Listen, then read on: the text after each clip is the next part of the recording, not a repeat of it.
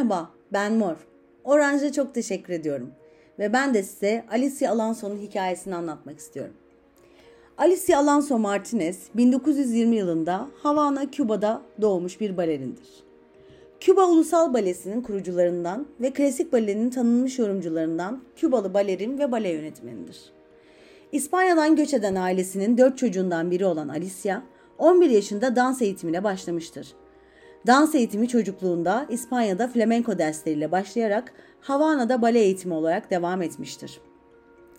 1937'de New York'a taşındıktan kısa bir süre sonra kendisi gibi dansçı Fernando Alonso ile evlenerek 1938 yılında bebeğin dünyaya getiren balerin bu süre zarfında dansa kısa bir ara vermiştir. 1940'da bale tiyatrosuna katılarak olağanüstü bir teknik geliştirmiştir. Dengelerinde ve piruetlerinde neredeyse erkeksi bir güç ve kontrol sergilese de belirgin bir şekilde de kadınsı bir ifade, romantik havası ile de izleyenleri büyülemiştir. Alicia Alonso 20 yaşındayken ve New York'ta dans kariyerine başladığında geleceği garantili görünüyordu. Şehrin yeni kurulan bale topluluğu bale tiyatrosuna yeni alınmıştı ve şimdiden başrollerde rol almaya başlamıştı. Ama bir endişesi vardı. Görüşünü çaprazlayan, yanıp sönen ışıklar ve karanlık noktalar. Sonunda teste gittiğinde ciddi retina dekolmanı teşhisi konuldu. Biliyorsunuz retina gözümüzün arkasında ışığı algılayan doku ve sinirlerden oluşuyor. Ciddi bir göz hastalığı olan retina dekolmanı, sağlam retina tabakasının yapışık olduğu göz küresinin iç yüzeyinden ayrılmasıdır. Dekolman yani ayrılma, yerinden ayrılma. Öncesi retinada yırtıklar oluşur ve bu durumda retina yırtılması denir. Alonso iki yıl boyunca yatağından çıkamadığı uzun iyileşme dönemleriyle birlikte üç büyük göz ameliyatı geçirme durumunda kaldı. Yine de dans etmeyi hiç bırakmadı. Her zaman canlandırmak istediği rol Cisel'di ve sırt üstü yatarak prova yapmaya başladı. Adımları kafasında hayal ederek ve parmaklarıyla çarşafın üzerinde dans ederek hiç durmadan dans etti ve dans etti. Doktorlar Alonso'ya çevresel görüşünü asla geri kazanamayacağını ve görüşünün giderek kötüleşeceğini söylediler. Tüm uyarılara rağmen Alonso sadece 1943'te bale tiyatrosuna geri dönerek hem bununla kalmadı, aynı zamanda o yıl Cisel olarak ilk kez sahneye çıktı. Buradan ne anlıyoruz? Hiçbir şey dans etmeye engel değil. Bu performansından sonra dansçı yeni bir yıldız olarak karşılandı ve Cisel en çok tanımlandığı rol oldu.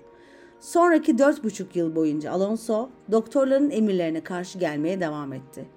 Vizyonu kötüleştikçe sahnede ona rehberlik etmek için özel olarak yerleştirilmiş ışıklar kullanarak ortaklarının fısıldayan rehberliğine ve sahnenin önüne gerilmiş bir önlem teline güvenerek performans sergiledi. Alicia gözlerindeki rahatsızlık ve birçok ameliyat nedeniyle parlak yaşamına sık sık ara vermek zorunda kaldı.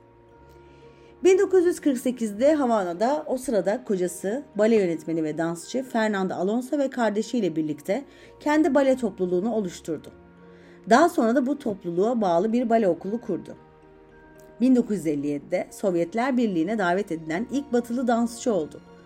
Küba devriminden ve Fidel Castro'nun 1959'da Küba'da iktidara gelmesinden sonra Alonso eve döndü ve sonra Amerika'da da dans etmekten vazgeçerek kendini bütünüyle ülkesinin ve kendi topluluğunun balesini geliştirmeye adadı ve Küba Ulusal Balesi adlı yeni bir bale topluluğu kurdu. 1959'da Küba Ulusal Balesi adını alan bu toplulukta aynı yıl baş balerin ve bale yönetmeni oldu.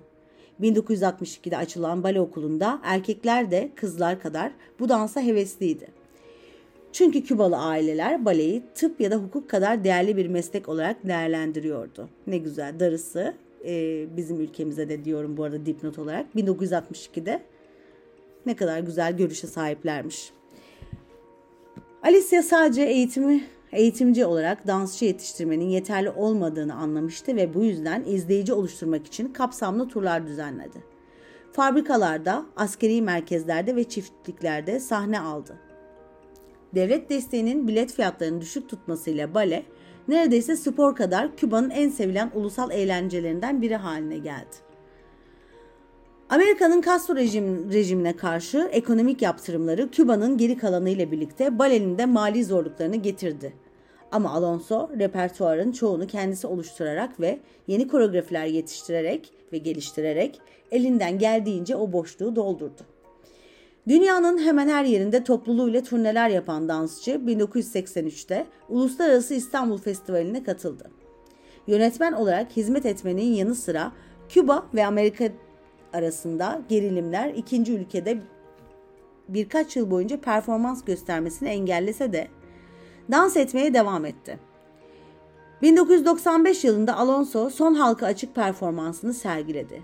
UNESCO 1999'da ona sanata ve kültüre önemli katkılarından dolayı verilen Pablo Picasso madalyasını verdi. Alonso, Rus Klasik Bale Okulu'ndan başka Amerika'daki yeni klasik okulun etkisinde katışıksız bir klasik üslup geliştirdi. Cisel'de içinde olmak üzere birçok klasik balenin yanı sıra çağdaş bale yapıtlarındaki yorumlarıyla da büyük bir başarı kazanmış ve balet Igor Yuskevich ile başarılı bir çift oluşturmuştur. Partner önemlidir bu arada dansta. Çok erken yaşlardan itibaren inatçı ve hırslı olan Alicia Alonso 2019 yılında 98 yaşında yaşama ve dansa veda etti. Çocukluğunda gören dansçı hastalandığında çoktan harika bir balerin olmuştu. Görme duygusu gitgide kötüleşen dansçı aylarca kıpırdamadan yatsa da ve bedeniyle dans edemese de zihninde dans ederek şöyle demiştir. Zihnimde dans ettim, kör, hareketsiz, sırt üstü yatarak kendime Cisel'in dansını öğrettim. Alice Alonso asla pes etmedi ve hayallerini dans ederek kovaladı ve adı dansı efsaneleşerek hayatlara kazandı. Bence de hiçbir zaman pes etmememiz lazım hayatta hiçbir şeye karşı. Bence dansta çıkmaza girdiğimizde bizi bu çıkmazdan çıkaracak en güzel hobilerden, en keyif alacağımız hobilerden birisi. Dans etmeyi asla bırakmayalım diyorum. Ve şimdi de mikrofonu Haki'ye bırakıyorum. Benden bu kadar. Mora teşekkürler, ağzına sağlık ve merhabalar ben Haki. Bugün ben de size Amelia Mary Earhart'tan bahsedeceğim. Amelia Mary Earhart 24 Temmuz 1897'de Kansas'ta doğdu. Amelia'nın sorunlu bir ailesi, sık sık işini kaybeden alkolik bir babası vardı ama şanslı olduğu kısım ailesinin onu yeni ve farklı şeyler denemek konusunda yüreklendirmesiydi. 10 yaşındaki Amelia bir eyalet fuarında ilk uçağını gördüğünde küçümser bir şekilde paslı tel ve tahtadan bir şey ve hiç de ilginç görünmüyor dedi. Daha küçük yaştan itibaren geleneksel kadın davranışlarına meydan okuyan genç Earhart basketbol oynadı, ağaçlara tırmandı, ototamir kursu aldı ve 22'lik tüfekte fareleri avladı. Ayrıca film yönetmenliği ve prodüksiyon, hukuk, reklamcılık, yönetim ve makine mühendisliği gibi ağırlıklı olarak erkek odaklı alanlarda başarılı kadınlar hakkında gazete küpürlerine oluşan bir not defteri tuttu. İlk uçağı küçümsemesinden 10 yıl sonra ise bir akrobasi sergisine katıldığında havacılıkla ciddi şekilde ilgilenmeye başladı. Orada bir pilot açıklıkta onları izleyen Amelia ve arkadaşına doğru geldi ve yanlarından geçti. Amelia duygusunu sonradan şu şekilde açıklayacaktır. O zaman anlamadım ama o küçük kırmızı uçağın hızla geçerken bana bir şey söylediğine inanıyorum. Birinci Dünya Savaşı sırasında Toronto, Kanada'da Kızıl Haç hemşire yardımcısı olarak görev yaptı. Göçmen çocuklara gönüllü olarak İngilizce öğretti. Earhart, Toronto'dayken yerel bir havaalanında Royal Flying Corps trenindeki pilotları izleyerek zaman geçirmeye başladı. Amerika Birleşik Devletleri'ne döndü ve New York'taki Columbia Üniversitesi'ne tıp öncesi öğrencisi olarak kaydoldu. Earhart ilk uçak yolculuğunu Aralık 1920'de ünlü Birinci Dünya Savaşı pilotu Frank Hawks ile yaptı ve hayatı sonsuza dek o anda değişti. Yerden 2 ya da 300 metre yüksekte olduğumda uçmam gerektiğini biliyordum diyen Amelia, Ocak 1921'de kadın uçuş hocası Neda Snook ile uçuş derslerine başladı. Earhart bu derslerin ödenmesine yardımcı olmak için Los Angeles telefon şirketinde dosya memuru olarak çalıştı. O yılın ilerleyen aylarında ilk uçağı ikinci el bir Kinner Airstairs satın aldı. Sarı uçağa Kanarya lakabını taktı. Earhart, Aralık 1921'de uçuş testini geçerek Ulusal Havacılık Birliği lisansını aldı ve Amerika Birleşik Devletleri'nde bir kadın tarafından ilk solo kesintisiz uçuş yaptı. Los Angeles'ta başladı ve 19 saat sonra New York, New Jersey'ye indi. 1929'da kadınlar için ilk kıtalar arası hava yarışı olan All Women's Air Derby'de 3. olduktan sonra kadın pilotların geliştirilmesi için uluslararası bir organizasyon olan 99'ların kurulmasına yardım etti. 44 ülkeden kadın pilotları temsil eden ve bugün de varlığını sürdüren Lisanslı Pilotlar Organizasyonu'nun ilk başkanı oldu. Yayıncı ve yazar George Putnam ile Atlantik geçişi hazırlıkları sırasında bir dostluk geliştirdi ve 7 Şubat 1931'de evlendi. Earhart, evlilik birliğinde bağımsızlığı korumak niyetiyle evlilik için her iki tarafın kontrolünde olan bir ortaklık demiştir. Amelia'nın evlenmeden hemen önce müstakbel eşine verdiği mektupta ise birlikte kuracakları evlilik yaşamında kendisini asla ortaçağ sadakat kurallarına göre ona bağlamayacağını ve ondan da bunu beklemediğini, evlilik kafesinin sınırlamalarına her zaman katlanabileceğinin bir garantisinin olmadığını ve bir yıl içinde birlikte mutluluğu bulamazlarsa onun gitmesine izin vermesini istediğini yazmıştır. 1932'de Earhart, Atlantik Okyanusu'nu tek başına geçen ilk kadın ve Charles Lindbergh'den sonra ikinci kişi oldu. Newfoundland, Kanada'dan 20 Mayıs'ta kırmızı bir Lockheed Viga 5B ile ayrıldı ve bir gün sonra Kuzey İrlanda, Londonderry yakınlarındaki bir inek tarlasına güçlü kuzey rüzgarları, buzlu koşullar ve mekanik problemler sebebiyle inmek zorunda kaldı. Uçuş haberi yayıldıkça medya hem deniz aşırı ülkelerde hem de Amerika Birleşik Devletleri'nde onu kuşattı. Başkan Herbert Hoover, Earhart'a National Geographic Society'den bir altın madalya verdi. Amerika Birleşik Devletleri'ne döndükten sonra kongre onu hava uçuşuna katılırken kahramanlık veya olağanüstü başarı için verilen askeri bir nişan olan seçkin uçan haç ile ödüllendirdi. Ayrıca 1935'te Hawaii'den Amerika Birleşik Devletleri anakarasına tek başına uçan ilk kişi oldu. 1937'de Earhart 40. doğum gününe yaklaşırken anıtsal ve nihai bir mücadeleye hazırdı. Dünyanın çevresini uçan ilk kadın olmak istiyordu. Mart ayında uçağına ciddi şekilde zarar veren başarısız bir girişime rağmen kararlı bir Earhart çift motorlu Lockheed Electra'yı yeniden inşa etti. 1 Haziran 1937'de Amelia Earhart dünyayı dolaşmak için doğuya giden bir uçuşla Oakland, Kaliforniya'dan havalandı. Bu dünyanın çevresini dolaşan ilk pilot olma yolundaki ikinci girişimiydi. Çift motorlu bir Lockheed 10E Electra ile uçtu ve uçtu ona navigatör Fred Noonan eşlik etti. Miami'ye, ardından Güney Amerika'ya, Atlantik'i geçerek Afrika'ya, ardından Doğu'ya, Hindistan ve Güneydoğu Asya'ya uçtular. Çift 29 Haziran'da Yeni Gine'nin Lae kentine ulaştı. Lae'ye ulaştıklarında zaten 22 bin mil uçmuşlardı. Auckland'a ulaşmadan önce 7000 mil daha kat etmeleri gerekiyordu. Earhart ve Noonan 2 Temmuz'da Küçük Howland adasına yani bir sonraki yakıt ikmal durakları olan Howland adasına gitmek için Laie'den ayrıldı. Bu Earhart'ın en son canlı görüldüğü zamandı. Başkan Franklin Roosevelt çift için iki haftalık büyük bir arama yapılmasına izin verdi. Ancak hiçbir zaman bulunamadılar. 19 Temmuz 1937'de Earhart ve Noonan'ın denizde kaybolduğu ilan edildi. Bilim adamları ve havacılık meraklıları Amelia Earhart'a ne olduğu hakkında birçok teoride bulundular. ABD hükümetinin resmi görüşü Earhart ve Noonan'ın Pasifik Okyanusu'na çarptığı yönünde. Ancak ortadan kaybolmalarıyla ilgili çok sayıda teori var.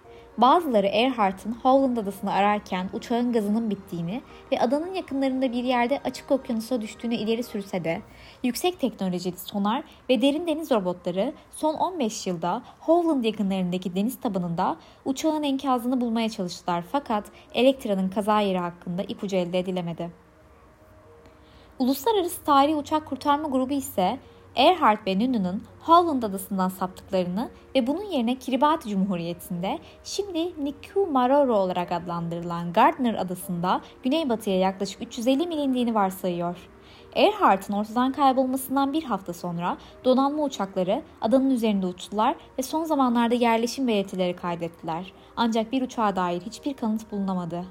Uluslararası Sahili Uçak Kurtarma Grubu, Earhart'ın ve belki de Noonan'ın orada ölmeden önce adada kazazede olarak günlerce hatta haftalarca hayatta kalmış olabileceğine inanıyor. 1988'den beri adaya giden birkaç seferi bu hipotezi destekleyen eserler ve anekdotsal kanıtlar ortaya çıkardı. Eserlerden bazıları Elektra'nın penceresinden gelmiş olabilecek bir parça plexiglas, 1930'lardan kalma bir kadın ayakkabısı, doğaçlama aletler, 1930'lardan bir kadın kozmetik kavanozu ve insan parmağının parçası gibi görünen kemikleri içeriyor. Yine Haziran 2017'de Uluslararası Tarihi Uçak Kurtarma Grubu liderliğindeki bir keşif ekibi adaya Earhart veya Nuna'nın herhangi bir iskelet kalıntısını aramak için adli olarak eğitilmiş 4 kemik koklama köpeği olan Border Collies ile Nikumaroro'ya gelse de aramada kemik veya DNA çıkmadı.